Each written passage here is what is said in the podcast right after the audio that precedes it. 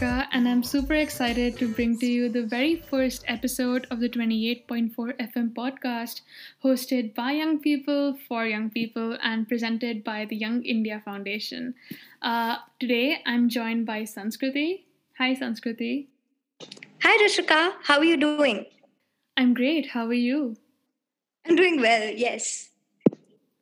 Amazing. So, I think it's really fitting that before we started recording, I you and I were talking about our university plans because what we're going to be diving into with the episode today is the new national education policy, um, something that concerns all of us as young students in India. Right, so the NEP 2020, everyone's talking about it. Um, it was approved by the Union Cabinet on the 29th of July. And what it essentially is, is this policy framework for a complete overhaul of the Indian education system.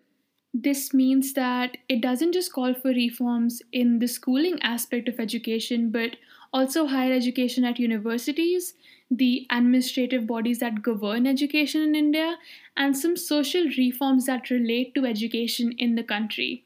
So it's a very grand framework. Uh, you and I both had the chance to read the policy document, and it is massive. I mean, there's no way we'd be able to cover all of it in one episode because it suggests so many new reforms. But uh, I guess it was put best by our Prime Minister himself, right? He said that he envisions with this document Indian education as something that teaches students not just what to think, but also how to think.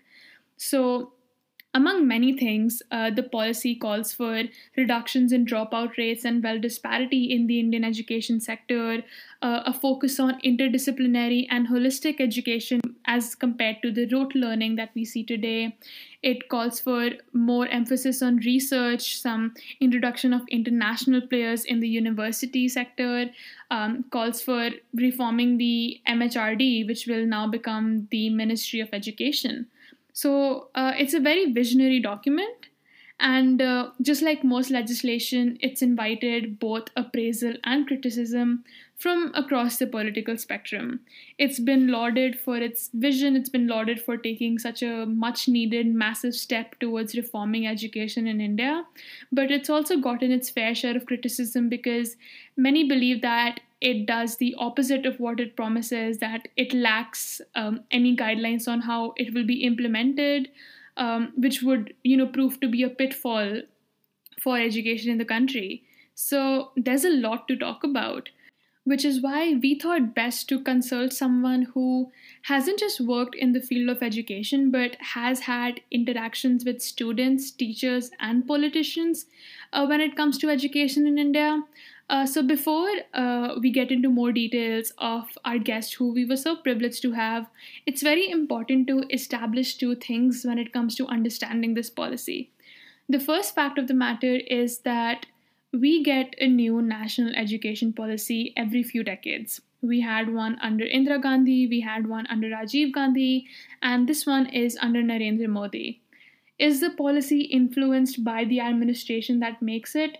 Yes. But what's important to keep in mind is that this policy was drafted after a very intensive consultation process with educationists, MPs, um, volunteers, and activists across the country, right? Um, so it has inputs from many, many stakeholders. And the second thing is that more than anything, this is a framework, it's a set of guidelines. So we're not fully sure whether every reform will be mandated.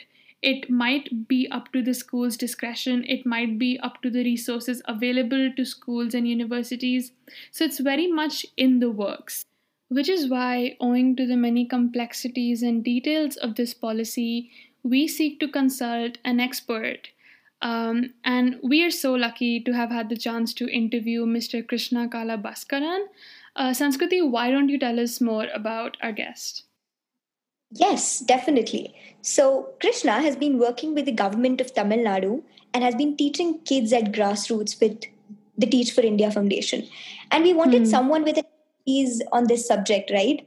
Uh, so, we have Krishna on board with us to disseminate and deconstruct the national education policy. Exactly. So, uh, Krishna, thank you so much for joining us. Why don't you tell us a little bit about your background and the work you do? All right. Uh, so, um, I graduated in um, aerospace engineering from Amrita. Um, but then my uh, calling, so to say, was in education. So, I joined the Teach for India Fellowship in 2016. Okay. Um, did the two years, uh, worked with a government run school in Chennai. Uh, primary school, I uh, taught grade two and three. Um, after that, there was uh, an opportunity to uh, continue working with government schools. I wanted to continue working with government schools because um, I saw the kind of uh, uh some of the structural issues that uh, schools face, and uh, so I wanted to continue working on them. Um, Teach for India set up a new role wherein um, I was working as the school coordinator slash assistant school leader mm. uh, in a government middle school again in Chennai. Uh, this was until April. Um, I now work with uh, the office of the member of parliament from my constituency. Okay, that's fantastic. So, um, in a very general sense, what are your broad opinions on this policy? Like, how does it intersect with the work you do personally, uh, and how does it impact uh, teachers, students, administrators, like in a very large sense? Um, in the sense, uh, I kind of see it in, um, I mean, a few different uh, lenses. Uh, from my experience, a lot of uh, issues that at least government schools and small private school face, um, mostly government, I mean, most of our children study in uh, government schools, mm. um, are very structural in nature. Like, um, uh, for example, uh, one of the uh, proposals in the NEP is setting up school complexes, right? Like, yeah. there will be a head school, the higher secondary school in the region will be like a, a head school for the uh, school surrounding it. it uh, I don't know what kind of problem it is solving though, uh, because uh, one, I think the context of states are very very different.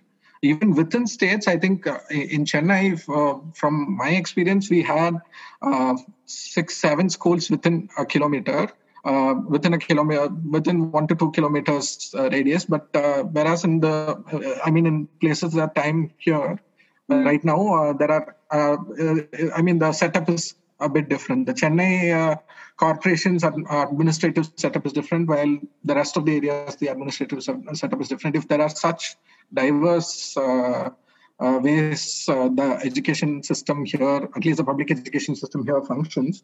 Uh, I'm not sure if uh, uh, one of the main observations was that uh, um, the NEP probably is kind of too prescriptive in, in some sense, in certain areas at least. Um, I don't know if the school cluster proposal will help schools that I worked with in any way because uh, uh, it doesn't seem to be solving any of the problems that those schools that those schools face. Um, mm. And I'm and another larger uh, understanding that I see is I don't know how uh, implementable. I mean, lofty mm. visions, uh, sure. Uh, certain proposals definitely need to be appreciated. I don't, I, I don't disagree, but I'm not sure um, I mean, it is prescriptive in some in some ways. It is not at all prescriptive in other ways. So I'm not sure how implementable it is. Exactly right. The policy has some really good and ambitious visions for the education in India, but there's this lingering question of whether it can be implemented, especially at grassroots, which is very very significant. One of these changes is the introduction of vocational training pushing students into jobs such as plumbing, gardening to instill respect for labors, which is, you know, in India it's called dignity of labor, which is kind of missing. And this dignity of labor can be found, you know, in foreign countries such as Sweden and European countries and Norwegian countries. But this hmm. raises concern with the implementation as well as lack of availability of teachers in our schools and colleges, especially in government schools and colleges. So, Krishna, what do you think the implications are? Uh, in the sense, um, uh, there are two things, right? One is the implementability part, definitely, because uh, in general, we don't have, uh, uh, I don't think we have enough teachers. And even in the, I mean, if you look deeper, probably if you take like the state average, the uh, pupil teacher ratio might be in the optimal levels. But if you see inside, you would notice that rural schools don't have enough teachers. Mm-hmm. Like even in Chennai, uh, certain parts of Chennai will have excess teachers, whereas certain parts of Chennai will not. I mean, uh, a certain part of the the other part of the city might not have enough teachers. The second point that I wanted to make is uh, what is vocational education in a country where um, you know uh, dignity of labor does not exist. Hmm. Yeah, uh, and it uh, for for kids that I have worked with in government schools are mostly I mean, 99.9% of them come from marginalized backgrounds. Hmm. Uh, they are there because they have they can't afford any other school.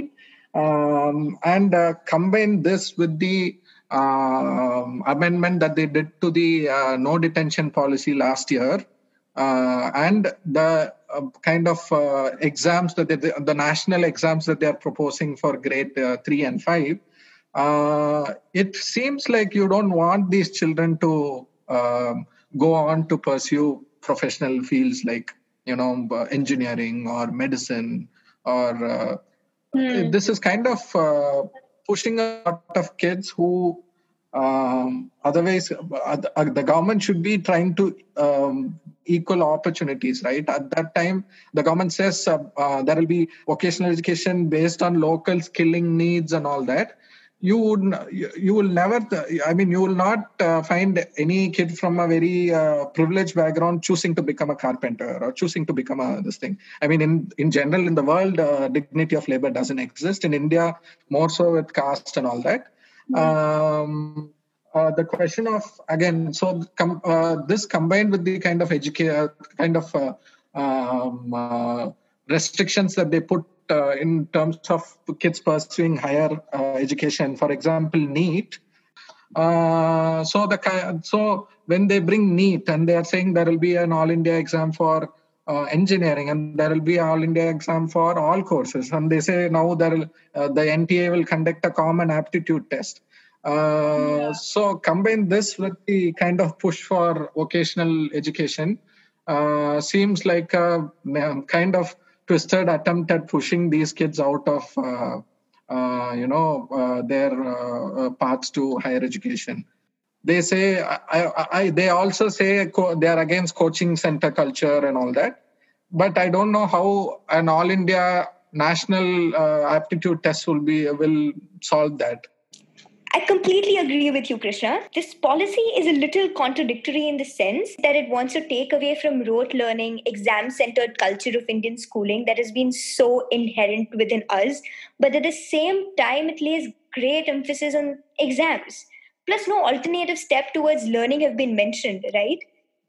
Uh, what's also raised a few questions is this sort of proposed centralization of the policy's goals because uh, once again it's also like a small contradiction because uh, education falls on the concurrent list which means while the central government can lay down a framework for what they want education to look like it comes down to the state's own resources state's own values state's own history. Uh, but in the policy you know they talk about condensing the syllabus to a few core essentials. They talk about all these sweeping changes, which um, on one hand are very great, very ambitious, but on the other, they're very uniform. So there's this lack of clarity on how the center plans on collaborating with the states to implement this, or if it plans on collaborating at all. Because education isn't something you can uniformly apply uh, across India.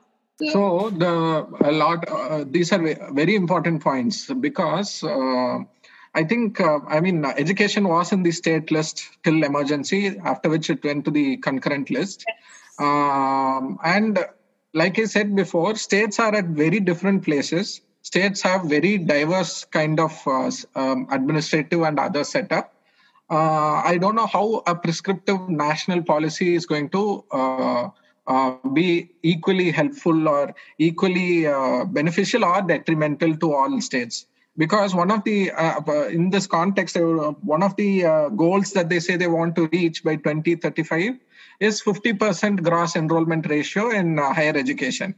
Tamil nadu uh, has already achieved 49% gross enrollment ratio in higher education where the indian average is 23% around 23 i think 23 or 26% uh, uh, similarly, so they have uh, when we talked about uh, examinations, they have actually um, said some very progressive stuff when they talk about the board exams. They say board exams have uh, given rise to this coaching culture and there is rote learning and uh, we are going to change that to a, a system i mean we are going to lower the stakes and all that. I mean high stakes uh, testing has been uh, i mean research, research around from around the world say high stakes testing generally deepens the kind of uh, divides that we already have.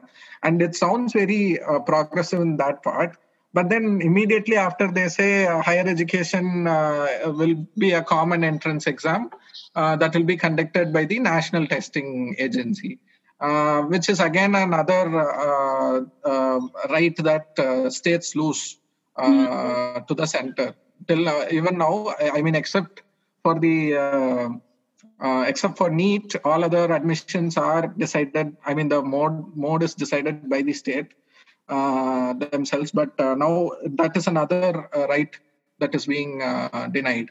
So, what could be an alternative is there are systems there is something like something called cce comprehensive and continuous evaluation which is in place for lower grades uh, wherein they wherein uh, not just the uh, final exam is taken into consideration like the summative uh, the formative assessments are taken into consideration there are uh, there are a lot of other things that are taken into consideration when you give the kid uh, a score or a grade or whatever in uh, it's very holistic, right? It's not just based on what you learned in a specific syllabus. It takes a lot, lo- lots of factors into account. Uh, definitely definitely. It, it also has like the scope to include like arts and sports and all that. Uh, there is a basic system at place but then they don't use it uh, currently for like uh, uh, the board exam like 11 standard and 10 standard and all that. They don't currently use it. So an alternative could be to strengthen that to uh, how do you lower the stakes of an exam? Not by um, introducing another national level exam. That's not how you reduce stakes of an exam, and that's not how you reduce the influence of coaching. Uh, uh exactly. uh, coaching centers and the culture of coaching centers. Just have one more question, right? How do you think the policy deals with access to education? Well, access to education is a fundamental right granted to us by the Indian Constitution, right? Especially when you talk about rural India of course, there's a vision of higher education, like the National Aptitude Test uh, for universities that you've mentioned. But how does this policy respond to grassroots issues that begin right from homes of those people who lack access to schooling in the very first place? Yeah, the existing problems uh, they continue to exist. They don't. Uh, I mean, they say. I mean, one of the things that they say is they have uh, already achieved access because from the I think in the document they mention uh, from the 1986 policy was, I mean, it was all, it was mostly concentrated on uh, uh expanding access and ex- uh, ensuring universal access to schools and all that. Uh, but the real state of things, I'm not sure if if it's the if it's to the level that they claim. Um, even otherwise, even the what is the kind of I mean, what the um, they say they have done consultations with uh, so and so many consultation like have some hundreds of meetings all that with uh, everyone with every stakeholder and all that. Um, the some of the things that they say does not seem to reflect that at all because uh, again one uh, things are very very diverse. Two there are uh, like i said if that holistic understanding had been there I don't think they would uh, push something like uh, you know uh, the school complexes or like Sanskrit, for example. I think this leads perfectly into the next question is like a common theme we've seen so far is that there's a lot of existing problems uh, that you've encountered as a person in the field that we've encountered as students that haven't been addressed by the policy, but rather the mm-hmm. policy has addressed other issues that needed strengthening. So, mm. according to you, based on the challenges you've come across, what mm problems does the policy actually solve? And in addition to the ones you've mentioned what policy what problems does the policy leave behind? Um, i think certain things like i mean again some of these are very uh, if i can use magic wandy. It says all uh, classes will have uh, 35 to 25 kids. Uh, the um, uh, pupil teacher ratio will be, will be between will be at 35 in general classroom or general places and then and 25 where uh, that are in like backward areas and all that. Uh, i don't know how they'll change it without addressing how teacher transfers takes place without addressing how teacher recruitment takes place. Um, i mean the what are the I mean, again it's uh, these are some the good things are i mean i think the goals the vision is good in some ways mm-hmm. reduction of uh, reduction of this thing is very good i think uh, intervening at an early stage the early childhood uh, education is i think it's very scientifically sound it's very aligned with research Definitely, with the integration of the Anganwadi system and making sure definitely. that development occurs. Yeah, definitely. Yeah, so intervening there and all that are very, uh, I think, very uh, good things that we should definitely appreciate. Mm-hmm. There is also uh, uh, aims to ensure there is foundational uh, understand i mean foundational literacy and numeracy uh, outcomes are i mean are ensured when they finish third standard and all that and these are these are very good aims i, I think i don't know how uh, the implementation is what kind of uh, worries me because like i said with abl or with any system if we are not uh, settling, if we are not sorting the issues that teachers face and that schools face, um, hmm. the, it's I don't know. I mean, the goals might, might be really good. I mean, we have had some of these goals even earlier. Uh, I think without changing our uh, uh, ways of how we operate, then uh, these would also become uh, uh, unimplementable we also have the gdp increase right this is this is one of the major major factors factor mm-hmm. that that that also uh, brings forward a positive for the policy that right now currently we have 3% of the gdp allocated mm. to the education sector but with mm. the policy we have 6% of the gdp uh, mm. being allocated to the education sector so do you yeah. think the percentage of the GDP will also hmm. impact the implementation process. Yeah, we also should look into like how that GDP will be distributed because even right now, a hmm. large chunk of the education budget goes into IITs and uh, higher education as opposed to schooling and uh, formative education. So I think it's also important to analyze how it is distributed. True. Uh, again, uh, the, uh, I mean, in principle, increasing the amount of spending on education, especially in public education, is something that should be welcome.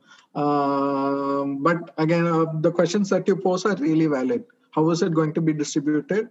Uh, how is it? Uh, in, in, I think if again, I, I, I think from the school lens, and I think from the context that I've been in, like from the state of Tamil Nadu, the kind of systems are in place. It kind of speaks about uh, devolving power from the Department of School Education to the school clusters and all that. And I don't think school clusters are a good idea, anyways. Uh, it should go into first. Uh, uh we should. Con- I mean, they should concentrate first on for recruiting uh, enough teachers to first ensure they have uh, 35 or 25 pupil to teacher ratio um, incentivizing teachers to go into schools that they might be uh, that they might perceive as difficult. For example, in uh, in uh, rural areas and tribal areas, the teachers might not be go. but, uh, there must be some kind of incentivization to do that. Uh, they are saying uh, they are also trying to work on uh, say, saying uh, volunteers can come and help with the literacy for uh, literacy mission and all that. That's all right and good, but uh, first ensure all schools have enough teachers. And especially given the pandemic there is going to be a lot of increase i think in the uh, enrollments in public education system public education. Ensure that infrastructure minimal infrastructure at least is in place for all schools. Uh, i think it's i mean teachers are taking the taking a disproportionate amount of responsibility in executing what you envision uh, so i don't think uh, I don't see it in a very uh, critical way. And uh, I think first you need to ensure every school has enough. Uh, uh if, ideally, I would say give the give the funds to schools. They'll mm-hmm. they'll know what to spend that on. Another important issue is how does this uh, the document which which which has gone on to mention Sanskrit 23 times has not mentioned reservation once yeah, um, there's actually only one mention of reservation which says private HEI should not be mandated to adhere to reservation guidelines. Yeah, wonderful. no? Only, yeah. yeah. Only where only place they mention reservation is where the they say uh, we don't need to follow reservation. Exactly. Right? Yeah, so uh, public at least like public schools at least are the some of the only places where uh, even um, reservation is properly followed. Like even in higher education institutions uh, even if there are uh, even if there is reservation it's not followed. Like uh, i think there were uh, reports about how the iits and iims uh, reservation exists but it does it is never followed. There are very little number of obc um, mm-hmm. OBCs, SCST, uh, uh, people, SCST people uh, in professor roles and in the administration and all that. Recently, uh, the um, uh, OBC reservations have not been followed uh, in uh, all India quota seats in uh, medical examination, in like PG medical examinations, okay. wherein 50% of the seats the states give to the center and OBCs are not given any reservation in it. While there is EWS and uh, SCST reservations that are followed. Which is why which actually drives us right into the closing question is in our work what we do not just at young india foundation but in general is we're super passionate about what the role young people can play when it comes to policy making and politics. And you are someone who has worked at the nexus of education and policy. So what would you say that as citizens what can we do now to make sure that the impact of this policy isn't uh, disproportionate, that the benefits are distributed equally, and that um, like is there any scope for public opinion or public conversation around this? What do you think we as normal citizens, especially young citizens, can do? The first sense we should try to I mean, some of the vision that the NEP offers is bold. I agree. Uh, some of the it is very. I mean, you when you when the document was released, you see a lot of uh, people, even some celebrities, uh, saying this is a very bold move. This is very. It's a beautiful document and all that. I think the mm-hmm. first thing we need to do is uh, try to learn and unlearn um, because I have been, I have had the opportunity, uh, I've had the privilege to kind of uh, be in uh, a school, in a government school, and uh, uh, work with different kinds of stakeholders. I'm able to see that some of these problems are here. Mm. I think the first step is to unlearn the kind of things that may, that we might have learned out of um, our experiences. Try to expand uh, our perspectives based on what uh, people, especially who are working in schools, people who are working in the ground, have to offer, right? Uh, so there is a lot of merit in trying to. Um, I think it's learning is learning is essential to whatever we do, especially in politics, especially for uh, people who want to be active in politics. Uh, mm. So it kind of uh, so I think the first thing is to unlearn. Second is to I think um, in general, I, am though this culture as such might be shifting, might be changing. A lot of uh, young people, uh, the people I grew up with, are not very engaged with the uh, political system. I think we have to engage with it. We have to uh, participate in it as much as we can. Either uh, even I mean either through contesting elections. Uh, I mean, uh, you'll. Uh, so the parliamentarian I work with is mm. Miss Jothimani, who represents uh, Karur in the Lok Sabha. she she came into politics when she was 21. She her whole journey has been. I mean, she was elected a ward councillor when she was 21. She has lost four big elections after that, and this time she won uh, with over uh, a 4 lakh margin of votes uh, against the former deputy speaker of Lok Sabha. oh, wow. Yeah, well, I mean, it is incredible to hear about this. It just aligns so well with the work we do at Young India Foundation. But all that said and done, just to like rehash what we've talked about, education isn't something that uh, can be centralized even in India, like sure, we can have a basic set of principles and values, but uh, every state is so different in its diversity and composition. But mm. at the same time, the policy does it's hopeful in the sense that our government is taking education seriously and actually wants to work towards something bigger and better than what we have. So I think it's so like with all things in politics it's important to appreciate what the government is doing but do so critically and with um, with an open mind.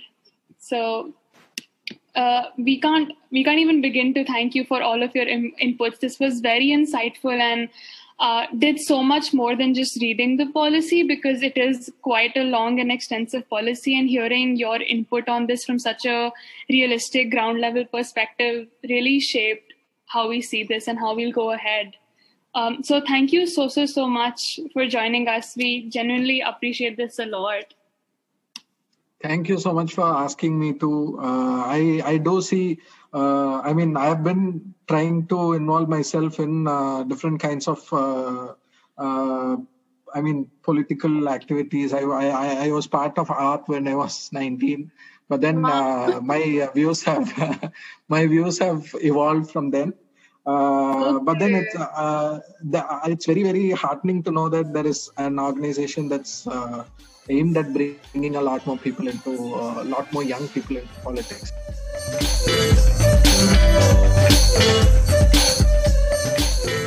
So yeah that was our discussion on the national education policy 2020 we're so grateful to have had the opportunity to learn from someone as well read and as active in the field as Krishna. We recognize that the policy in of itself it's super extensive, it's super detailed, and there's so much more to talk about like how schools are going to change with respect to how we choose our subjects how universities are going to change with respect to how majors and credits are structured the way education is literally governed in the country uh, uh, which is why we want to assure you of two things. First, the Young India Foundation think tank is currently working on research projects and studies pertaining to the policy. So stay tuned to our socials for content uh, analyzing it further. And second, this will be followed by future episodes breaking down the policy because there's so much to cover and because it's still developing. So we're very excited to talk about it uh, as it comes along. Now, before we close, I'd also like to introduce you to one of our recurring media segments where uh, we here at the podcast recommend you, our listener, any form of media, you know, shows, music, readings that we'd like you to check out. So, Sanskriti, why don't you take the lead for this? What's something that you'd like to recommend to our listeners? I'd like to recommend this amazing TV show on Amazon Prime called Bandish Bandits, wherein these two incredible singers go on a self discovery journey with one another. And I think Bandish Bandits is special because it brings Indian classical music to modern audience while showing respect to the Indian classical music. So I think this is a high recommendation from my side. What about you, Rishika? What's your recommendation? That sounds interesting. I'm definitely going to add it to my watch list. We promise that this isn't sponsored by Amazon Prime. Personally, I'd like to recommend this article from the New York Times that uh, loosely pertains to what we talked about today. It's called What Should the Humanities Do in a Crisis? Uh, it's pretty self explanatory, just talks about the role uh, a humanities education would play in something like the coronavirus pandemic. Uh, so, yeah, both of these media recommendations will be linked in the description below. Um, thank you so much for joining us on our first episode. We're still finding our ground, so if there's any recommendations you'd like to make, if there's anything you'd like us to cover, all our contact information can be found in the episode description below. Uh, we're so grateful to have you join us, and we really, really hope that you stay tuned for our future episodes. Thank you, Sanskriti, for joining me today. Uh, take care, stay safe. Uh, we'll see you soon.